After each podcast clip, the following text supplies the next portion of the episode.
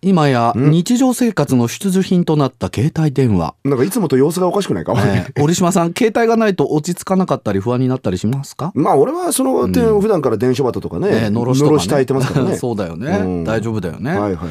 でもそうじゃない人いるわけですよ、うんもういつも携帯のことばっかり見てる人とかいや、しょっちゅう。だって二人で会話してんのに携帯いじってる人いるそもんうな。そうそうもうねうん席つくやいなやみたいな人いますけどそうもそうそううんうんひょっとしたらその人ノモフォビアかもしれません出た。ノモフォビアノモフォビア。わかりますノモフォビア。うんフォビアってあの、なんとか恐怖症とか、そうそうそうなんとか症って訳されさるすあがれだよ依ね。存症とか恐怖だろ症みたいなやつですよオーケうー。ん簡単。はい野茂秀夫恐怖症。違いますれそれ誰ですかそれ打者限定じゃないですかあそれの、あれだろ、だからドジャースに行かれちゃった時の近鉄みたいな感じで。 近鉄ねうん。だから主力選手。で、あんたのこと頼りにしてたのに、あー行かれちゃったみたいな。なるほ俺どを置いていっちゃうの、私を置いていっちゃう大の。石大二郎のみたいな気持ちねそういうような、うんそういう心境のことそうかそうかそうかそのノモフォビア違う。惜しくも ない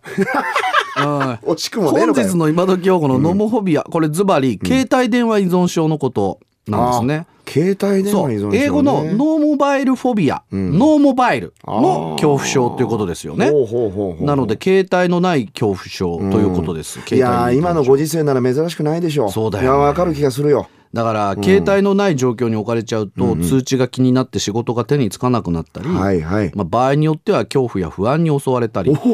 パニックに陥ったりする人もパニックそうやっぱ携帯携帯携帯みたいな携帯がないと生きていけないでどれぐらいいるんですか割合的にはこれね結構18歳から24歳で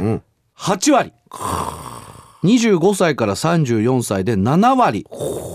ノモフォビアだっていうデータもあるそうですよ、まあでもねやっぱ世代的にはやっぱ若い世代に限られますよね確かにうんだから花粉症みたいなもんですよええヨーロッパやアメリカなどで携帯電話事業を展開する T モバイルの調査によりますと、55%の女性はスマホを忘れるよりノーメイクで外出する方がいいというはよだっぽどからだどうしてももうノーメイクよりもスマホ、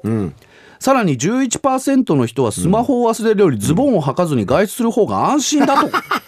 まだズボンをノパの履方かがずいいにってどういうシチュエーションなんだよもうそれ別の病気なんじゃないか、そうなるいとやそうですよ露出狂っていうねまた新しい、うん、なんか打つ手はないんですかいやーだから難しいよね、ちょっと携帯電話のない生活をイメージするところから始めるデジタルデトックスっていうね、はいはいはいまあ、そういう生活を志すしかないという。まあでもよ、ほんの十数年前まで実際携帯電話なかったんだからなそうよ簡単じゃないそれ、ねえやろうと思えば今日の今時用語はノモフォビア、意味は携帯電話依存症でした。